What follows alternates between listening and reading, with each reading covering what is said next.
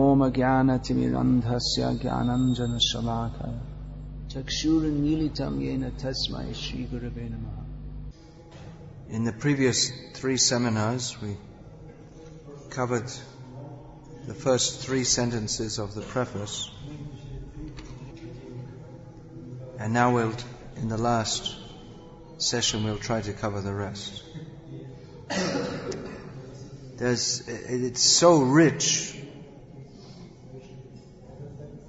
it's very difficult to cover it all. It's difficult to cover it all briefly. Srila Prabhupada's, again, Prabhupada's statements seem very matter of fact and straightforward, which is sometimes misunderstood as being simplistic, but actually it's extremely profound. Srila Prabhupada writes here, Sri Chaitanya Mahaprabhu appeared in order to bestow upon human society the benediction of the science of Krishna.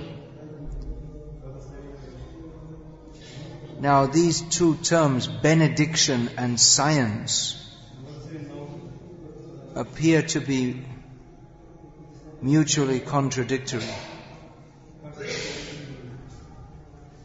Scientists don't believe in miracles. They don't believe in such things as one person will benedict and they'll bless someone else and then automatically just as a result of their good wishes they will gain something although krishna consciousness is is based on this principle that one's own benefit depends not not so much on one's own not at all on one's own abilities and not even so much on one from one's own efforts as the good wishes of higher devotees we sing every morning yasya prasadad bhagavat prasado Yasya prasada nagati katopi. That simply, if one can be favored by the bona fide spiritual master, then one is automatically favored by the Supreme Lord. And if one does not get the favor of the Guru, then nagati katopi. Whatever else we might do. We can fast, we can chant all day and night. We can memorize so many shlokas, we can go to so many places of pilgrimage, so many things. But if we, somehow or other, if we, if we fail to get the mercy of the senior devotees, then there's no question of getting the mercy of the Supreme Lord. So this is the vital principle in the science of Krishna. Now, science means mm, that which is predictable, quantifiable. I don't know the Russian word for that, sorry measurable, you could say, it can be measured. Whereas Krishna consciousness deals with the immeasurable. So why is it the science of Krishna? It's a science because even though it depends on the mercy of the Lord and His devotees, the Lord and His devotees are not simply whimsical. There are certain things that please them and certain things that don't. So the science of Krishna consciousness, well first of all there's the philosophical understanding. It's not just that everything is chaos, but there is order, everywhere we see order. There cannot be science without order. Science means the study of order. Of course, in modern science they also study chaos, but that they also study in an ordered way. Chaos is definable as the absence of order. So order, without order there is, there is no, even without ordered ways of thinking, we cannot even begin to be a scientist. So the order in the universe, the perceivable order from the microcosm to the macrocosm in all spheres of human experience and speculation points to the supreme order. At the present time, in contemporary science, there's a major debate verging on an intellectual war between what is the orthodox orthodox science which denies the possibility of a supreme intelligence. And that's on one side. And on the other side, there are many credited scientists, means university accepted, high, high grade, even in the educational system, who promote that the universe as we know it could not come into being without intelligent design, which more or less means God. Of course, God means a lot more than an intelligent designer. To get the knowledge of He who is a lot more than being an intelligent designer, one has to come to Shastra. But that there is an intelligent designer we can understand even without Shastra. To understand who He is, we need to get more intimate knowledge. The same example is there. When we come to a country, we see everything is running on. It's not chaotic. There, there are system, obviously there are social systems, there are traffic systems, law and order systems. So we, we may not know exactly what the system of government is, or who is the head of the government, we can understand there must be a government and there must be a head of a government. To know exactly who he is, yeah, that point, we, we can understand in any country there, there is a government and there is a head of the government. That we can understand just by deduction. But who is he? What is his name? What does he like to eat for breakfast? You can't figure that out just by logical deduction or inference. So to find that out, you have to find out from someone who knows, or maybe he, maybe he writes his, his own, publishes his own diaries. The American presidents, when they get booted out, they quickly write their diaries while people have a little interest in them and make a few million dollars. My White House years or whatever. So they describe what they eat for breakfast. You can't find that out just by, he's the president of this country, and in this country, a lot of people eat rice and dal, so he must eat rice and dal for breakfast. It's a guess, but it might not be accurate. So he's a person. What exactly?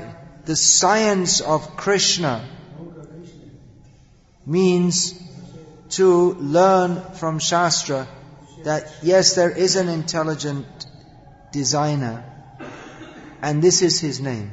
And he does a lot more than just intelligently design the universe. His personality is far greater than that conceived of by those whose uh, conception stretches only as far as this material world. And even the uninformed religionists, they conceive of paradise as being an extension of this material world with the uh, with the fact with the having to go to work and the income tax removed. They they think of it as a, a place where you can enjoy sense gratification. So they have no idea who is the Supreme Personality of Godhead, what is His nature, what is Vaikuntha and, and beyond. That is revealed in the science of Krishna. Bhagavat Tattva Vijnanam Mukta Sangasya Jayate. This scientific knowledge of the personality of, of the nature of the personality of Godhead, of the nature of the, of the existence of the personality of Godhead, of, the, of what are His specific characteristics. By knowing this, one becomes freed from material attachments. Bhagavat Tattva, Vijnana, the science of the understanding the specific characteristics of the supremely opulent, supreme person. Generally, people think the term God is something very vague. You can define it in any way you like because it's so vague and it, it's just malleable to any concept that you like to, adaptable to any concept that you, that you like. I like God to be like this. God is good. God is nice. So He should be what I like Him to be. That's what being nice means. So, God is nice means He does whatever I say, like my pet dog. So, God is just whatever I want Him to be. And today I think He's like this, tomorrow I think He'll be like that, and when I get fed up with Him, I'll rip him up in pieces and throw him in the scrap bin and become an atheist. This is not the science of Krishna. It's not the science of the personality of Godhead. He is as He is. What is the nature of His transcendental existence? It is not subject to our material imagination. That is delineated specifically in the Srimad Bhagavatam Bhagavad Tattva Vijnanam, Srimad Bhagavatam is the topmost Shastra. It fulfills the purpose of all the other Shastras. It gives knowledge of Bhagavad Tattva, what is actually the nature of the Supreme Lord. And over and above his, the basic definition of who he is, as Srila Prabhupada often used to say, it is not enough to say that God is great, but we have to know how He is great. That is described preliminarily in Srimad Bhagavad Gita and in detail in Srimad Bhagavatam.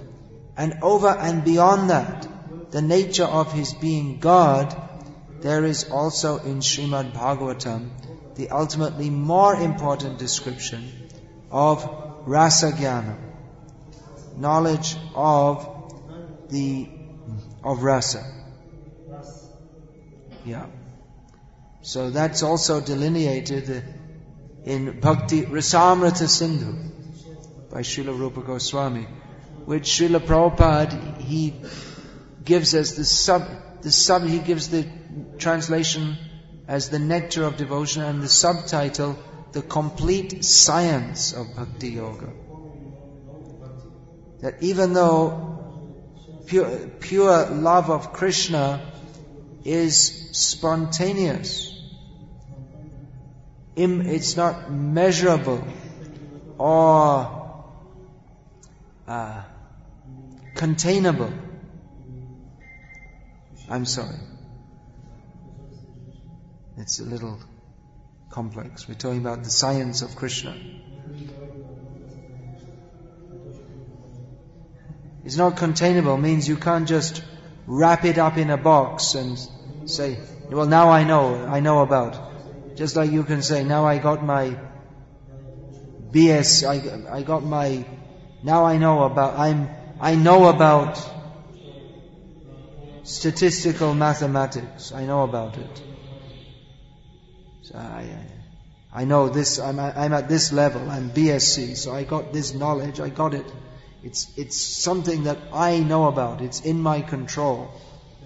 We can say someone, yeah, just like someone who is not a native Russian speaker, if they learn to speak Russian as a compliment, or you could say, he has got a good command of Russian.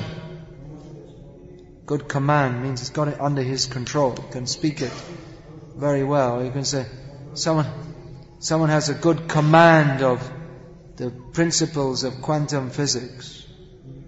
But the knowledge of Krishna is not something that we get a command of.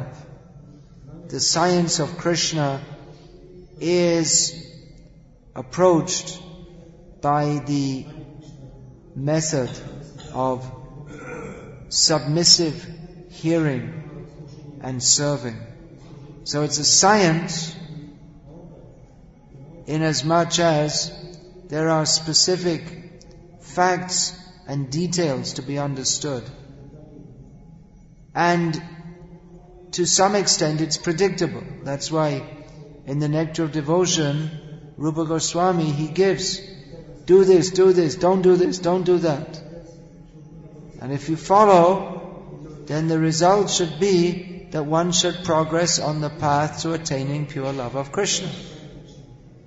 It will work. It's not exactly a mechanical process. It's not just that now I'm, I'm going to chant 64 rounds a day and eat three carrots only every day. And if I do that for six months, then Krishna must come and dance before me. It's not like that. You can't force Krishna. But if we follow the process in, of which the uh, the guide or the vital principle, as Prabhupada states in the first sentence of this preface, conducted under the supervision. Under means we're under Rupa Goswami, we're under the Acharyas. We are under, as Srila Prabhupada said, understanding means standing under.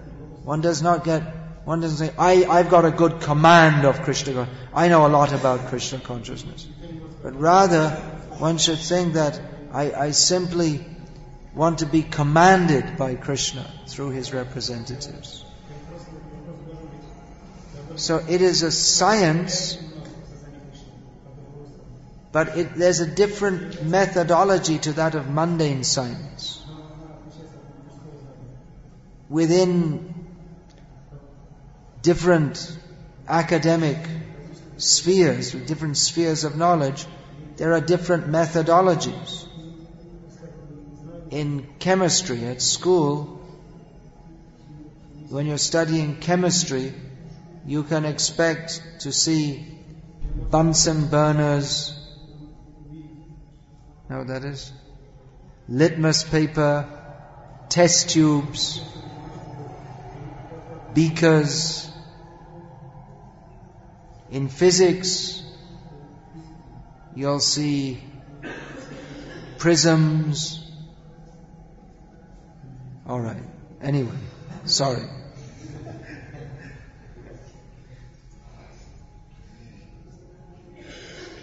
For refracting light, you shine the light in and you see all different colors. It's called a prism. It's one to make you scratch your head.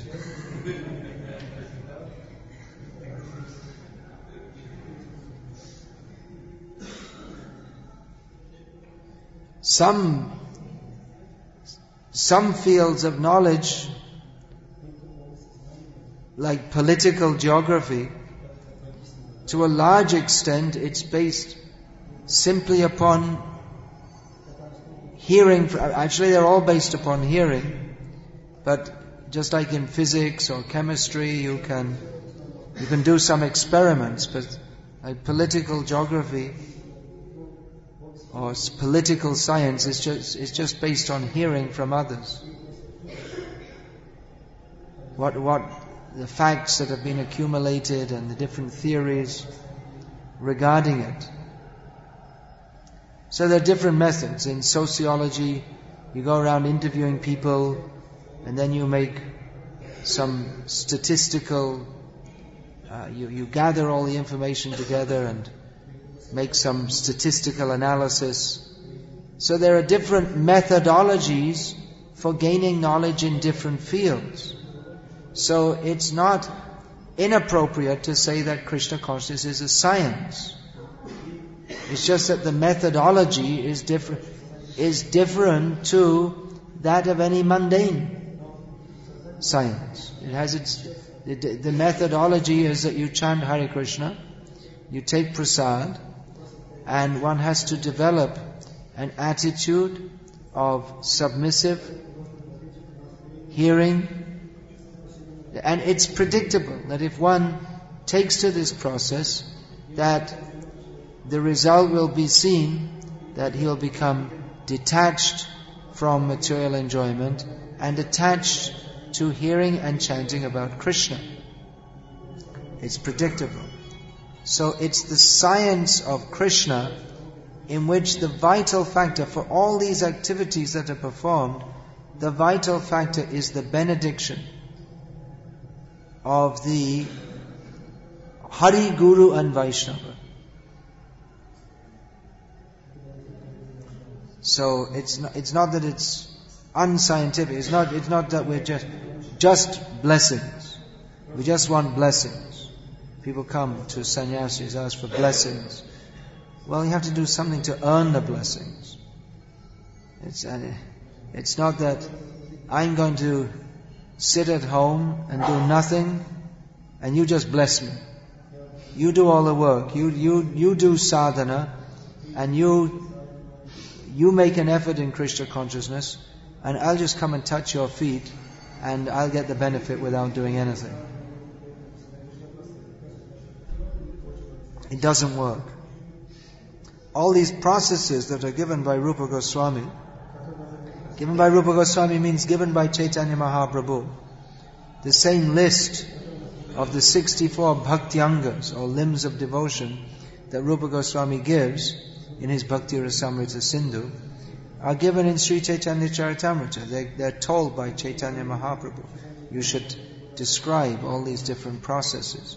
Because these processes, they are, they, they help us to, uh, or, or just not only help us, but by doing them, they please Krishna. If chanting Krishna's name is one of the bhakti-angas, one of the important ones, because Krishna becomes pleased if we chant His name. But at the same time, it, we still need the blessings of the Lord, because if we think, I just like that, I shall chant, and then Krishna is obliged to favor me, it doesn't work like that. That's why I was seeing they had this advertisement, come and follow Ekadashi and fast and chant all night and then offer the result to the Moscow temple. But that means that you're presuming you, you get a result which is your property. Krishna, it's karma mimamsa. Krishna is forced. Now I've fasted all day. Now Krishna is obliged to give me some result. And I'll offer it to Krishna, to ISKCON Moscow. I'll, I'll give it, I'll offer it to Krishna. I'll help Krishna. So, of course, such statements are there in Shastra that you fast and you get this result and that result. But that's, that's for the understanding of people of non-devotional mentality. It's not meant for devotees. Devotees fast on a Ekadashi with the, with the idea that we shall do so because it's pleasing to Krishna. We shall simply try to, we pray to Krishna. He Bhagavan, proceed to me. Oh Lord, please be satisfied with me. Not that, no, no, no, I fasted and I chanted and you better damn well be satisfied with me. Give me the result. This is not bhakti. By not understanding the science of Krishna, we introduce so many non-devotional ideas into what is supposed to be Krishna consciousness and pollute the process. That's why acharyas come from time to time to clean it up, and it becomes a difficult job because people, what is abhakti or non-devotion? People think that it's bhakti. And they say, you see, we're chanting, we're following, we're doing everything. What's wrong with you? Why are you criticizing? You're simply an aparadhi. You're an offender. That's what they said. Bhaktisiddhanta Saraswati. You see, these why are you criticizing? These are the established devotees. They've been doing this for generations. It's only what Rupa Goswami says, but he would point out the fault. That you're doing it for your own sense gratification. You're making a monopoly on initiation, which is not really initiation at all. It's just some kind of mundane religious formality. You're making a monopoly on it for, so that you can take the dakshina or, or the, the monetary offerings for your own sense gratification. If there's any monetary offering, that should be used for the service of Krishna. So it may be very difficult to distinguish between what is actual bhakti and what isn't. Therefore, the acharyas give us literature so that we can understand what is the science of Krishna. We should be able to distinguish one who is initiated, one who has heard from an acharya.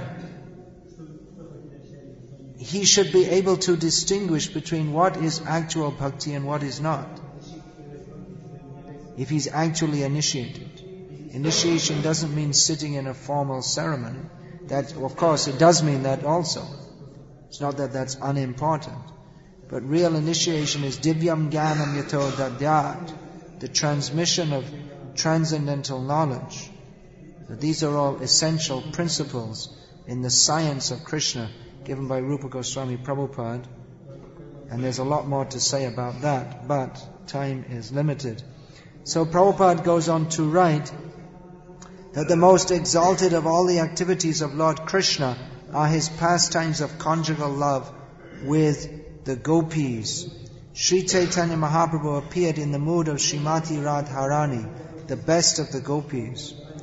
Therefore, to understand the mission of Lord Sri Chaitanya Mahaprabhu and follow in his footsteps, one must very seriously follow in the footsteps of the six Goswamis, Sri Rup Sanatan Bhatta Raghunath, Sri Jeev Gopala Bhatta, and Das Raghunath.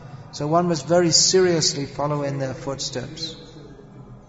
Again, toward the end of this preface, Srila Prabhupada writes, one should follow these instructions very strictly. So Prabhupada's writing, Srila Prabhupada is writing here about the topmost exalted platform of devotional service that Chaitanya Mahaprabhu has come to distribute. And Rupa Goswami, as the leading follower of Chaitanya Mahaprabhu, is transmitting this in the form of his writings. But at the same time, he's saying you have to very seriously follow. Often it's misunderstood that to attain this exalted platform of pure devotional service, following in the footsteps of the gopis, that it is essential to give up following the principles, the regulated principles of devotional service, and one should simply spontaneously love Krishna. There's a serious misunderstanding here. The the path, the ragapat, or the, the, the, of the, the path of approaching Krishna simply out of love, that means the path of spontaneity. But that spontaneity cannot be had artificially. One who is attached to serving Krishna according to rules and regulations can only go as far as Vaikuntha if he's attached to rules and regulations. So sometimes it's misunderstood that we have to give up all the rules and regulations and then we'll become eligible to go to Golok. Those who do that, they become eligible to go the other way.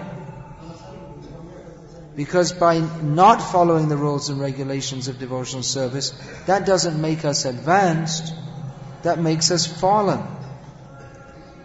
The rules and regulations which Rupa Goswami have given for following Vaidhi sadhana bhakti, they're not meant for going to Vaikuntha. When it's said that by those who are attached to Vidhi Marga, that means those who are attached to worshipping the Lord in the Vaikuntha mood. But the rules and regulations that Rupa Goswami gives, they are meant for preparing us, preparing our consciousness so that our, our spontaneous attraction to worship Krishna in Vrindavan develops, just like we find among the five important principles he gives. One of them is living in Mathura. That living in Mathura is not a preparation for going to Vaikuntha. It's a preparation for, for, for going to the eternal spiritual world of here Mathura means Mathura Vrindavan. Chanting the names of the Lord. Chaitanya Mahaprabhu's Sankirtan movement, that chanting the names that is Golokera Prema Dhana Harinama Sankirtan. This chanting of Hare Krishna is a preparation. It's not a, well, it's not just a preparation, but it is, it is the, uh, is prominent, natural, spontaneous expression of love of Krishna, of Vrindavan, manifest, which manifests in this plane in Chaitanya Lila as Sankirtan. So, following the rules and regulations that Rupa Goswami gives us, that it's not, Rupa Goswami is not preparing us for going to Vaikuntha, which is a great benediction to go there, no doubt. But even beyond, he's showing the way. And those who are actually spontaneous in pure devotion, they naturally follow all the principles of Vaidhi Sadhana Bhakti given by Rupa Goswami. It's, it's not that you give it up. The, Rupa Goswami says to chant the holy name. So now I'm spontaneous, so I don't chant. Rupa Goswami says to pray to the deity. But now I'm spontaneous, I don't pray to the deity anymore. This is nonsense. Rather, the rules and regulations which Rupa Goswami gives, they are to accustom us to do that which the fully liberated souls on the spontaneous platform do automatically.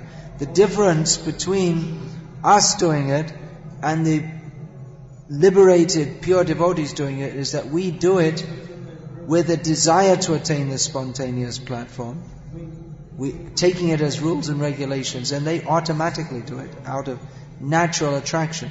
Srila Prabhupada gave the example that one may uh, oh, it's going to Mangalarati, getting up, oh, it's not very nice, but anyway I'll do it because I've come, I'd rather sleep, but I'll get up anyway. So, out of a sense of duty, one does it.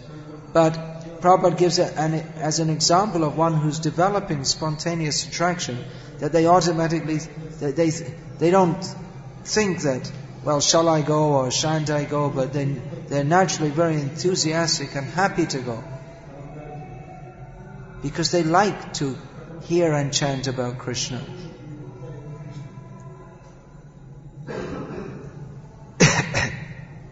so very seriously follow in the footsteps of the six Goswamis. Prabhupada states that uh, one should follow the instructions of Upadeshamrita very strictly, then it will be easier to make one's life successful. These instructions given in Upadeshamrita, 11 verses, they begin with controlling the mind and senses. The first. And they go all the way, the whole level of Krishna consciousness from, from Shraddha to the highest level of prema. So, obviously one should begin at the beginning. Prabhupada emphasizes here this, I mean there are several sentences, if not all, all of, all of every sentence in this preface is highly pregnant with, with deep esoteric and essential meaning. But some of, some of the sentences, they're just sentences which, which you can memorize and they're, they're, they are like beacons for our, means like a, a guiding light for our practice of Krishna consciousness. Here's one of them. In all spiritual affairs, one's first duty is to control his mind and senses. That's worth remembering, isn't it? In all spiritual affairs, one's first duty is to control his mind and senses. Think about that. Vacho vegam manasa krodha vegam jihva vegam udaropastha vegam etan vegam yo vishaheta dhira sarvam api mam prithiving sashishat.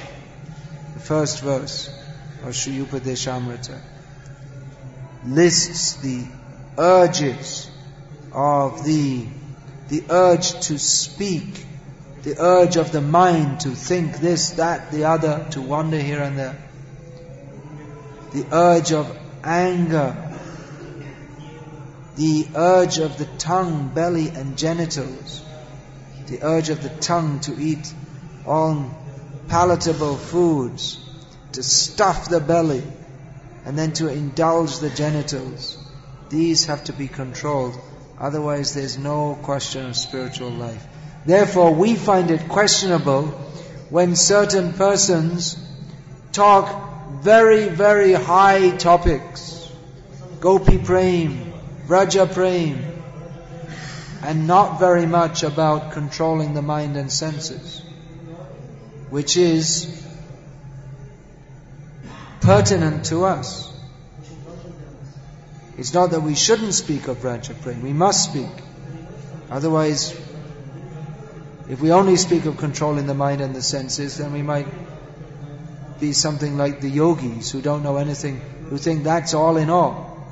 Because actually to control the mind and senses is, is a major endeavor. It's not such an easy thing. Anyone think it's easy to control the mind and senses? Any fools here? It's, it's not an easy thing. I said, Are there any fools here? Alright, never mind.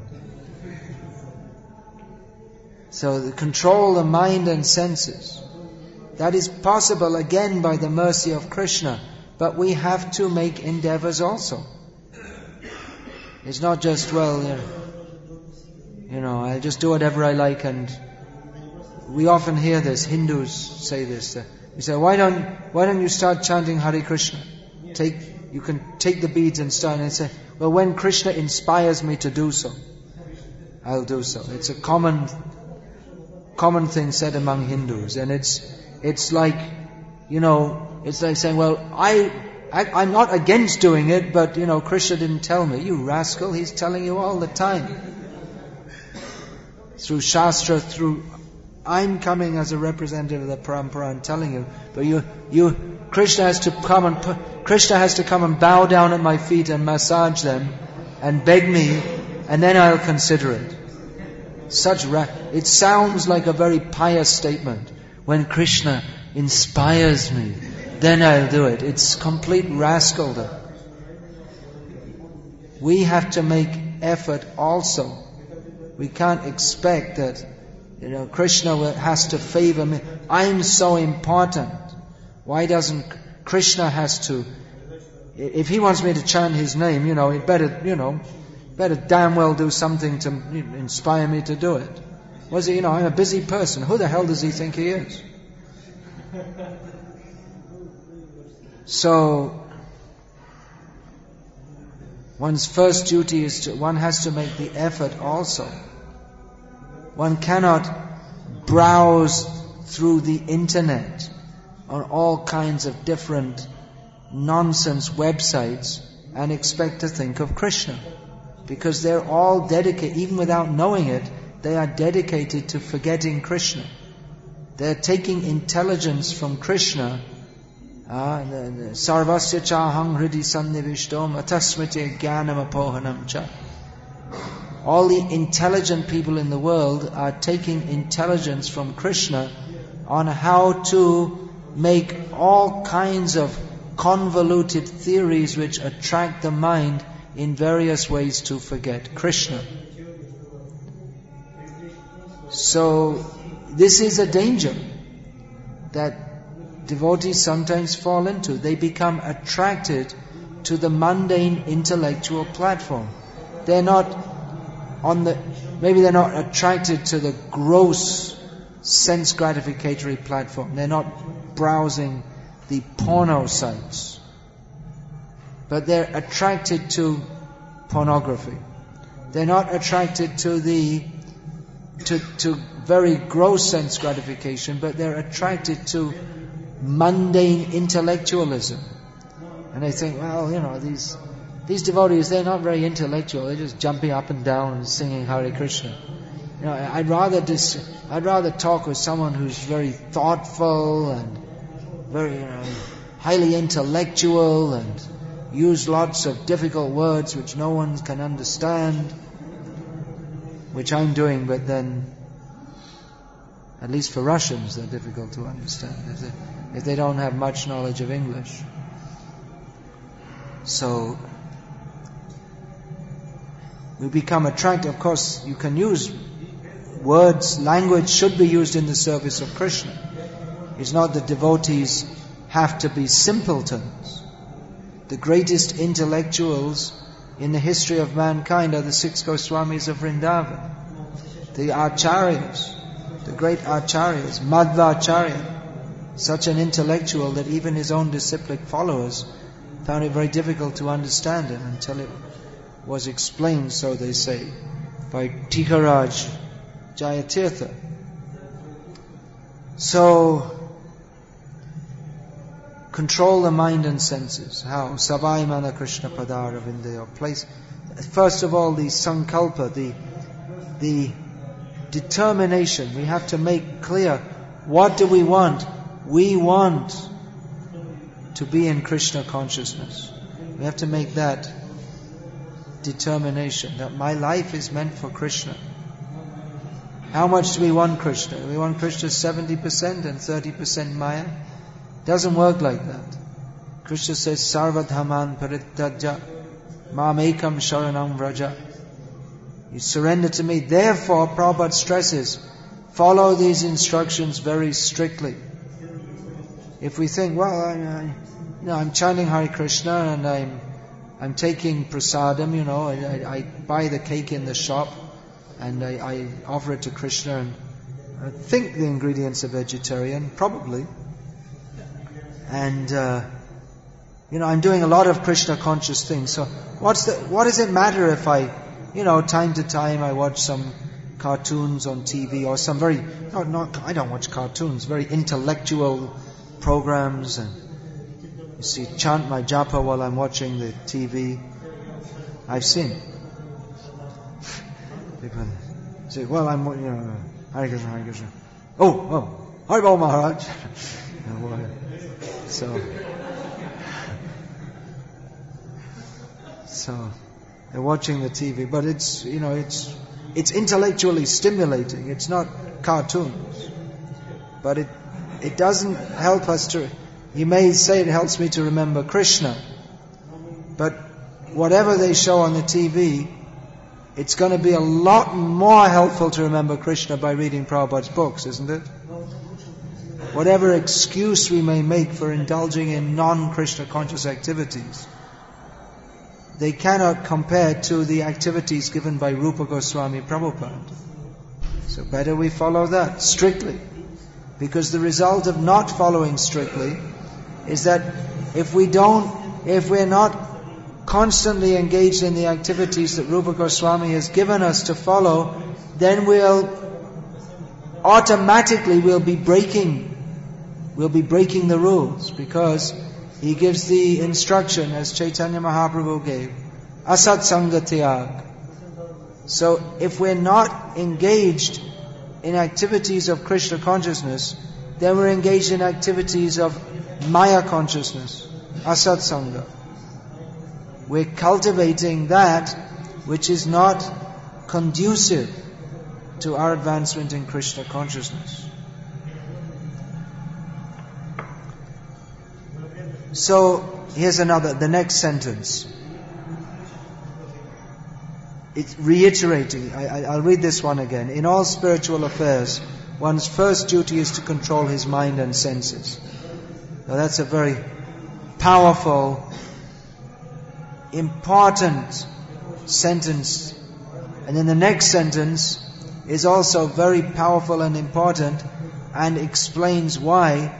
The next sentence, Prabhupada, Srila Prabhupada writes, unless one controls his mind and senses, one cannot make any advancement in spiritual life. How about that one? That's the, these are things we should write out in large letters and put in the brahmacharya ashram. Unless one controls his mind and senses, one cannot make any advancement in spiritual life.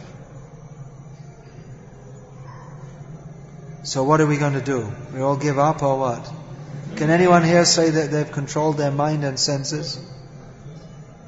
But we should try. By the process given by Rupa Goswami. The endeavor has to be there and Krishna will help. This is the benediction of the science of Krishna. That if we follow the process, Krishna will help us. If we try, Krishna will help us. As Srila Prabhupada He's given us in the perfection of yoga that failure is the pillar of success. He quotes this English saying. Failure is the pillar of success. That we may fail, but we keep on trying. And eventually we'll be successful. This is true even in the material sphere. There's the example of I think it was Robert the Bruce, a Scottish king, who was fighting against the English and was defeated by them time and time again. And one time he had run, he had fled the battlefield, and he was hiding in a cave, and he saw a spider trying to climb up over some stone or something. It went up and up and up and up and slipped down. What was it? Oh, well, I heard spider, so I came in a different parampara from you. So, so he says it's an ant. It was an ant or a spider? Spider, okay, you're in an upper sampradaya. The spider was climbing up and again and again, trying to go up and again and again falling down. Robert the Bruce was watching and thinking, hey, that's me. And then one time, after trying so many times, he succeeded. And he thought, well, he was feeling so much discouraged. Again and again, I'm being defeated. Let me try one more time. And eventually I'll succeed. So it happens in the material sphere also. That if one is trying again and again and again, that Krishna helps. Maya, through his Maya Shakti. Krishna helps. Even Jarasandha. Krishna saw again and again and again, he's being defeated by me. Okay, let the rascal think he won one time. We'll deal with him later. I've got more important things to do. I've got to marry Rukmini, so, so, uh, you know, I don't have time to defeat him this time, so let him think that he defeated me. So, Krishna will help. This faith is essential in Krishna consciousness. Otherwise, the tendency to become disappointed can overwhelm us. That I'm trying so many years, I'm not making any progress. We should know that if we should have the faith in Krishna, that if in all these efforts, even I'm rascal, I'm not controlling my mind, I'm, I'm just somehow trying, but somehow I'm trying. If there's any drop of sincerity there, surely Krishna will appreciate that because Krishna is not an ingrate. Krishna will help us. So we can pray to Krishna that, that Krishna, I, I, I'm trying not hard enough, but you please carry what I lack and preserve what I have. Please help me. I need your help. Then this one sentence in this preface, which of all of them, to me, is, I, I consider it the most important sentence in all of Prabhupada's books, at least for Abhidheya, on the matter of action in Krishna consciousness. Prabhupada writes, short sentence, very simple. Srila Prabhupada writes, advancement in Krishna consciousness depends on the attitude of the follower.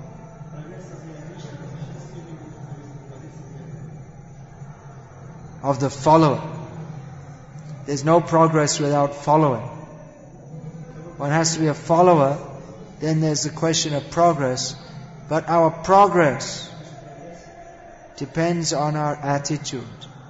If we want Krishna, Krishna will give Himself. If, if we're, we're acting in Krishna consciousness with the attitude that let me please Guru and Krishna. Or even if there's a choice, then let me please Guru. He's pleasing Krishna. I don't know how to please Krishna. Let me try to please the Guru. There's that, sometimes we hear the story that devotee is very busily engaged in serving his Guru, and the Lord appears before him and says, You're serving very nicely, so you come with me back to Godhead. And he says, I'm too busy serving my Guru. I'm not going. so, not that I'm not that he defies him, but that see, I my I, I'm I can't approach you directly. Chaitanya Mahaprabhu showed this principle even with the Prayojana Acharya, Raghunath Das Goswami. He's known among the six Goswamis. There is mm, Rupa Goswami is known as the Rasacharya. He he he delineated what is ras. Gopal Bhatta Goswami is known as the Smritya Acharya because he delineated the basic principles of Vaishnava behavior. And Raghunath Das Goswami is known as the Prayojana Acharya because in his writings and in his bhajan, he demonstrated the, the pinnacle of love of Krishna. Actually, even beyond love of Krishna. What's beyond love of Krishna? There we, Radha Anugata, service to Radharani. Raghunath Goswami is so bold that he writes that without you, Radharani, then Vrindavan appears horrible to me. I'm not, service to Krishna has no appeal to me whatsoever. He's so bold. This is Prayojan. This is the topmost level. This Raghunath Das Goswami, Rupa Raghunatha Pade, Rahumora Ash, Chaitanya Charitamrita Kahi Krishna Das, Krishna Das Kaviraj Goswami wrote the Chaitanya Charitamrita, always meditating on the lotus feet of Rupa and Raghunath Goswami. So this Raghunath, he was not allowed by Chaitanya Mahaprabhu to approach him directly. He didn't allow. You, go, you are under Swarup Damodar Goswami. Uh, demonstrating this principle. Even the, one may be very highly advanced, but Ashraya Loya Bhaje Krishna Tare Nahetaje. This is the principle. One has to perform bhajan by following, following the superior Vaishnavas. So one has to be a follower. This is the whole principle. It's, it goes against everything in material life in which one is trying to be number one. Ishvaraham maham bhogi. I am the controller. I am the enjoyer. Even in material life, if one becomes subservient to another, he does so unwillingly or hypocritically. He doesn't actually want to be subordinate, but does so because he sees that my own best self-interest for sense gratification is served by doing so. But following in Krishna consciousness is a different principle. One, one considers oneself eternally the follower with no desire to be anything but a follower. That's why the Mayavadis, they also show Guru Bhakti. But that is hypocritical. Because their idea is Guru Mara Vidya. You learn everything from the Guru, then kill him. And you take his position. There's no actual internal surrender. It's all just a show. One has a separate interest. So giving up all separate interest, if one becomes a follower, then there's the question of advancement in Krishna consciousness. All advancement that we may make is to come to this platform. When, whatever we may do, it's simply to come to the platform of understanding that I am a servant and a follower, and everything else comes after that.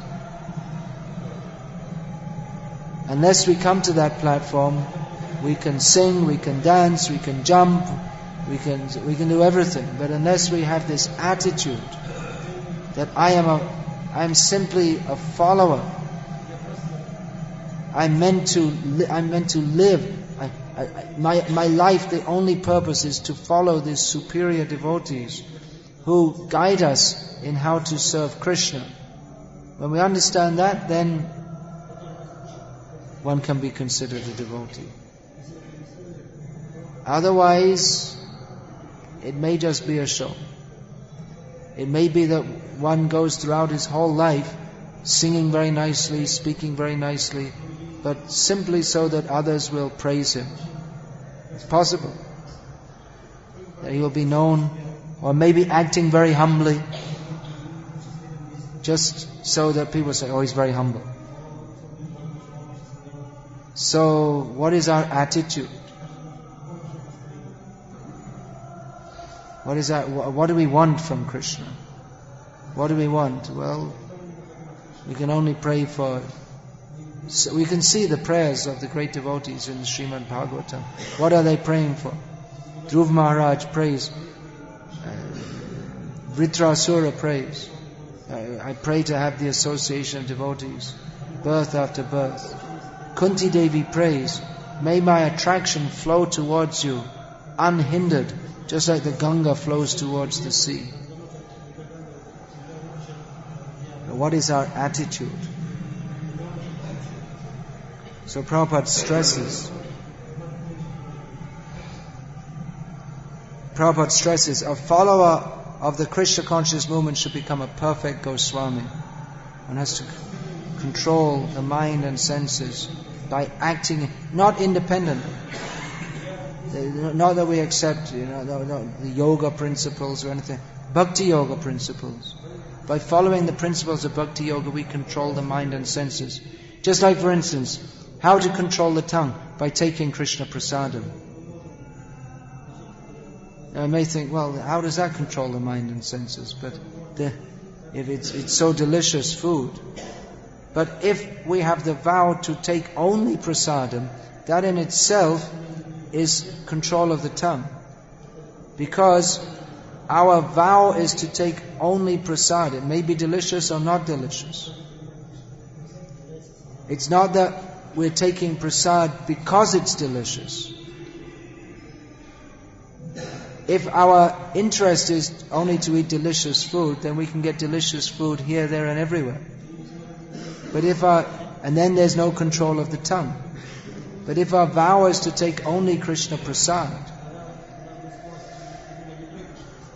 then we control the tongue. Then what happens? You can you you may see so many varieties of delicious food, but if it's not prasad, one is not attracted because he has no interest to take, no desire to take anything except Krishna prasad. So the, the process of Krishna consciousness helps us to control the mind and senses. It's not the ultimate goal of Krishna consciousness to control the mind and senses, but without doing so, one cannot advance properly in Krishna consciousness. So there's so so much to be said about this. There's an overview of the last, uh, all but the first three sentences. And if there are any questions about this, then please ask. Yeah. Please come to the mic.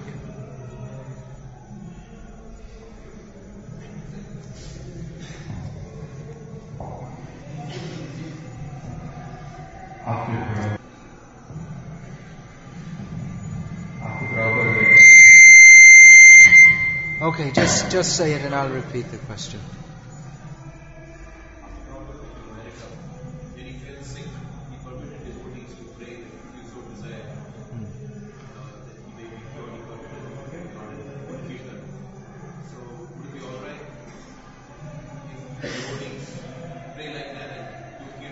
Is it alright to do kirtan and pray to the Lord, just like Prabhupada prayed?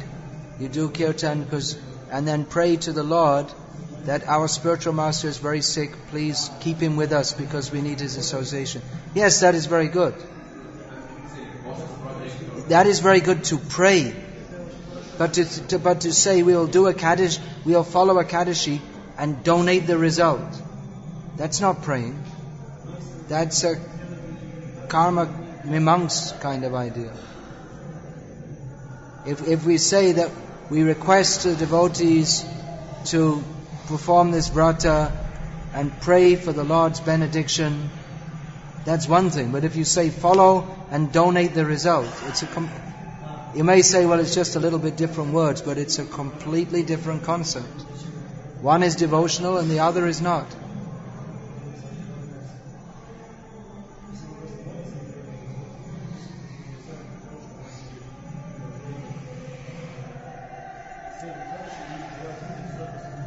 Hare Krishna. So, thank you very much for it. Oh no, still some questions. All right. Yeah, please ask. Seems well, you can try with the mic, but we don't seem to be having much. Apurva Prabhu.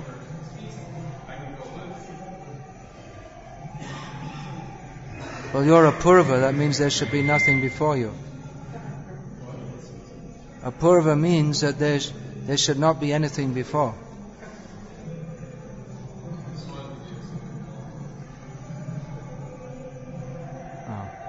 Yeah. Please speak then, Bhagavan Pandit from. Yeah.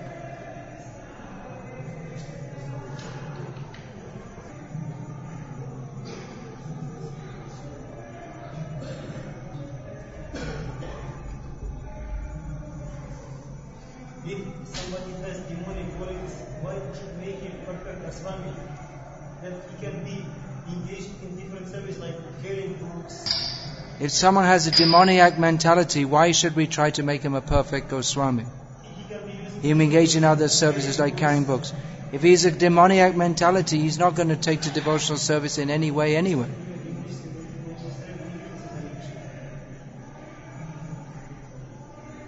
Why would he come to devotional service at all?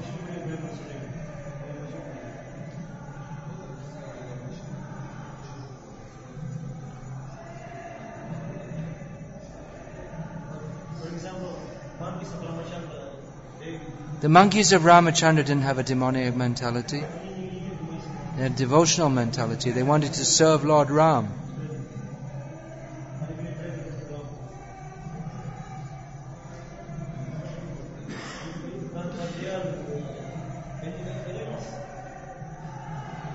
Well, it'll be a great benediction for any of us if we could. Be, you're saying they're animals, but it would be a great benediction for us if we could, could get the dust of their lotus feet.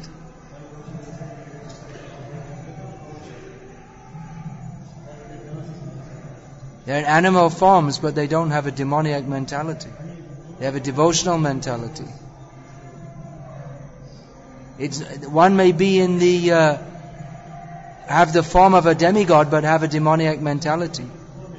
Indra, Indra is, is there any sound here? Indra is supposed to be a demigod, but when he wanted to destroy Vrindavan by sending rain, he exhibited a demoniac mentality.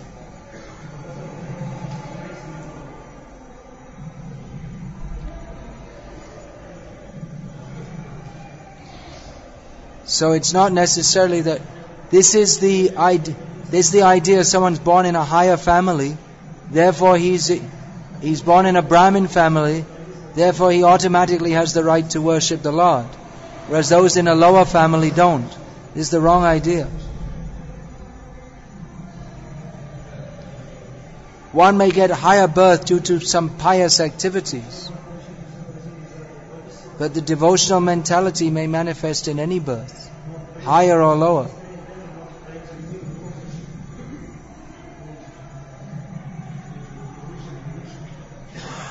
For that matter, the gopis of Vrindavan, that's not a very high birth. They're not very educated. They're women. Woman's birth is considered not very, not very desirable.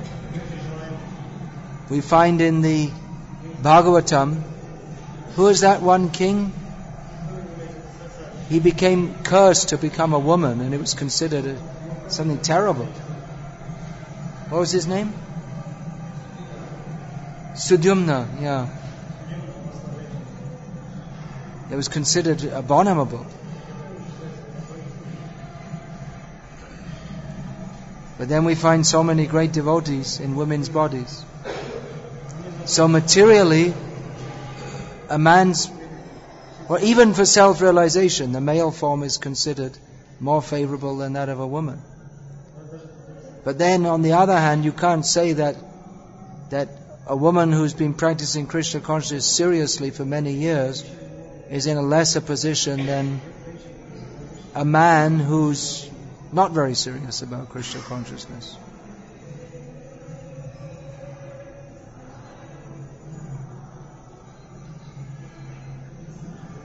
Yeah, please.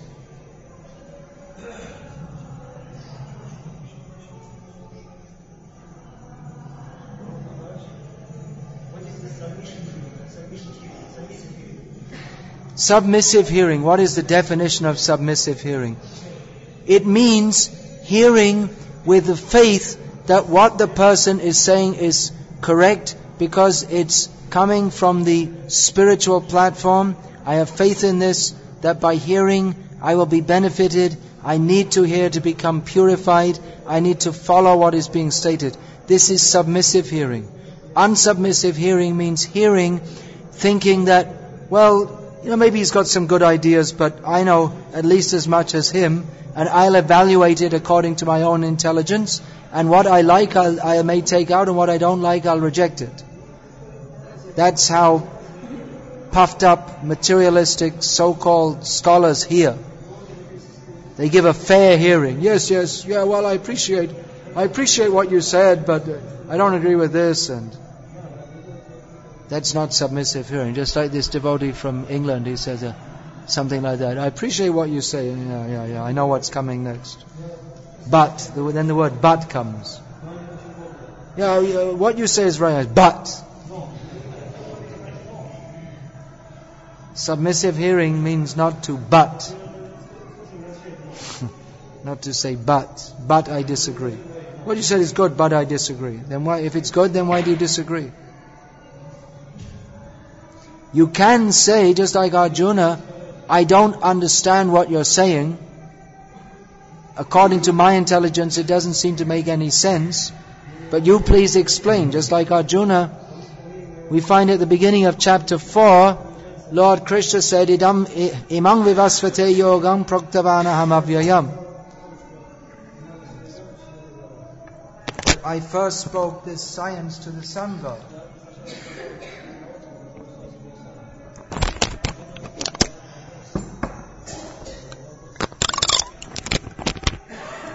Then Krishna, Krishna speaks a little bit more, and then Arjuna butts in. And he says that, Katame tad vijaniyam tamado proktavaniti. That how, how am I to understand that, that, uh, Aparam Aparam bhavato janma param janma vivasvataha katame tadvijaniyam todado proktavaniti. He said that, but wait a minute, the sun god's much older than you. How am I to understand that you spoke to him long ago? He didn't say, What are you talking about, Krishna? It's just a bunch of rubbish. You know, Guru, you're just a nonsense. Forget it. He, he, he said, I don't understand. Please explain to me. And Krishna explained to him. If he hadn't been able to explain, mean, of course this is highly theoretical, but if some, if the Guru says something and you don't understand it, then you can either think, well, I'm just not ready to understand it now, or you can question more. Or if you find that it's, that's why we have the system, Guru, Sadhu and Shastra. If by comparing with what other respected Vaishnavas and the previous Sadhus and the Shastras say, that it, it's, it's not tenable, then one may reject the Guru. So submissive hearing doesn't mean that one becomes a blind follower. Here it's stated that one should become a follower. It's stressed that one should become a follower. That doesn't mean becoming a blind follower. We have so much problems in our ISKCON because of blind following. Someone's guru goes away and all the disciples go away. That means they never knew what it is to be a disciple. They think a disciple means you follow the guru into Maya, but that's not what it means. One is the follower of the parampara, who is exemplified as the guru. But then, if he fails to fulfill that post, then a bona fide disciple who, who's actually the the follower of the principles taught by the Guru, helps the Guru who's going away by remaining in Krishna consciousness. So following means that we follow the devotees who are fixed in following the parampara teachings. We, we have firm faith in the Guru because he is the, because he is the follower of Guru, Sadhu and Shastra. Otherwise it's what's called a personality cult. And then you have, you know, my guru's bigger than yours and therefore I'm bigger than you. It's just a material way of thinking.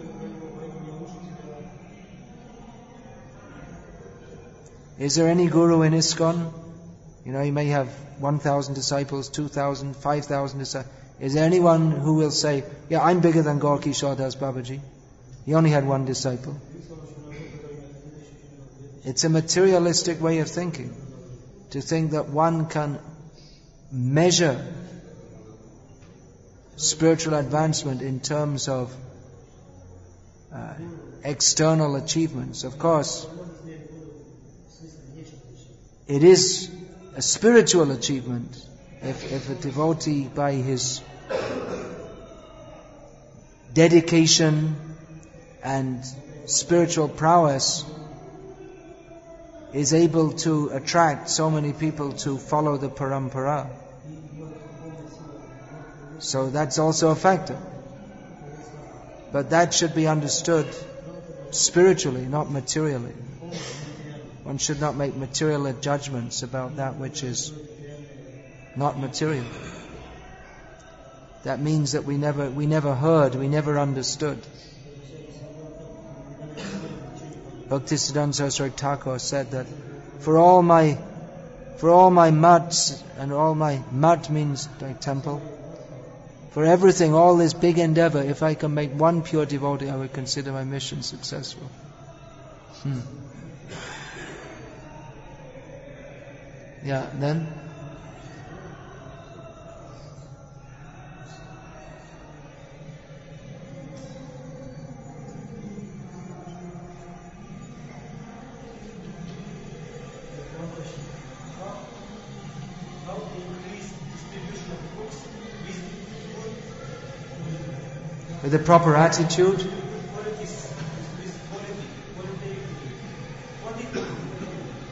How to increase the quantity of book distribution? Quality of? What do you mean by quality of book distribution? Speaking nicely. So the people want to read the book. Well, even to distribute the book is a great achievement, and whether or not they read it afterwards. Many times, if we try too much to make them read the book, then they may not buy it at all. Often in the Western countries, we have to speak in, in a somewhat indirect manner to make them, to induce them to buy the book. If we tell them this is a book about surrendering to Krishna and you have to give up meat eating, gambling, intoxication, and illicit sex, there wouldn't be many people who buy the book. But we should, obviously, we should. Well, it is possible to distribute books by methods which make people feel disgusted. So we should learn the technique of distributing the book in a way that people, if at all they think of you after taking the book, they, they have a good feeling about that. That they don't feel they were cheated. Just like one devotee was telling me in Russia, he would dress up in a, in a suit and go into big businessmen's office and act like a, act like a mafia, mafiosi or, and then ask for some donation and then give him a set of books. And the person thought, if I don't give the donation, then they'll smash our building or shoot me or something. So that's not a good way to distribute. He distributed a lot of books, but you know, it's just people wonder what's going. You know, first you think you're going to get shot, and then you have these books about God. So that's not very effective. But in Russia, that you're from Russia, yeah. You're from Russia? Who asked the question?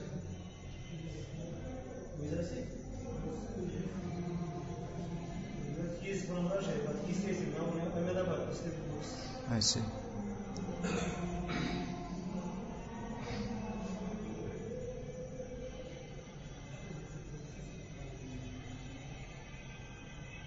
Well, in Russia, they're quite. At least they used to have courses like this, training the devotees how to act in a manner that the people will, after taking the book, they'll want to take more. In America, I know that the, the, devo- many of the devotees, they, even if people don't take the book, they say, well, okay, have a great day anyway. They say like that. And then, anyway, have a good day. They don't show to be upset. They show that still they're wishing you well. That if one is not attached to the result for one's own personal prestige, but is attached to benefiting the jiva, then one may say to, one will try to leave a good impression also. So many the devotees tell that even they say even the person says no I'm not going to take the book. And they say well okay fine. Well have a great day anyway. And then they say many times the person they think well okay give me the book. Because they feel this this person you know he's, he's I'm refusing him but he's not getting upset. He's still wishing me well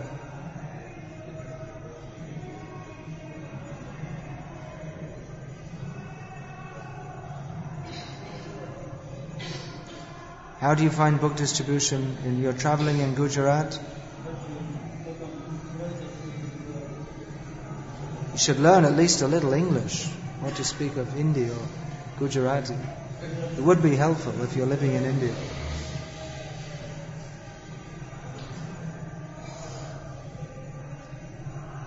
You, your party does kirtan and then you distribute books, is it? Yeah, that's automatic. People in India are so pious, generally, that if you do kirtan, then many times people they just become attracted to purchase the books just on the strength of you doing kirtan. So that's a very good way to distribute books. We lost the sound again. Okay, well.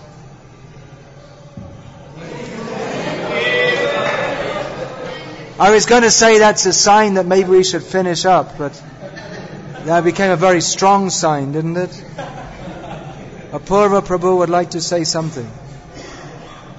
All right, you have to shout it. I wanted to take this opportunity to thank you and acknowledge you for illuminating and embellishing the uh, preface of this nectar instruction and giving us the teaching of Rupa Goswami in the mood of Srila Bhakti Siddhanta and Srila Prabhupada. Thank you ever so much. It was so enlightening. Hey. Thank you very much.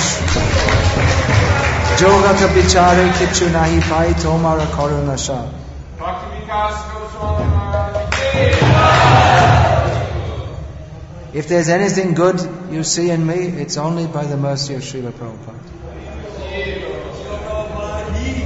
All glories to Srila Prabhupada.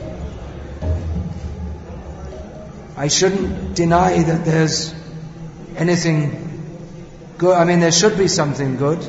Otherwise, we're trying to tell people to follow Srila Prabhupada's instructions. And if I say, well, there's absolutely nothing good in me, then that would seem that there's no, there's no use following Prabhupada. So there should be something good,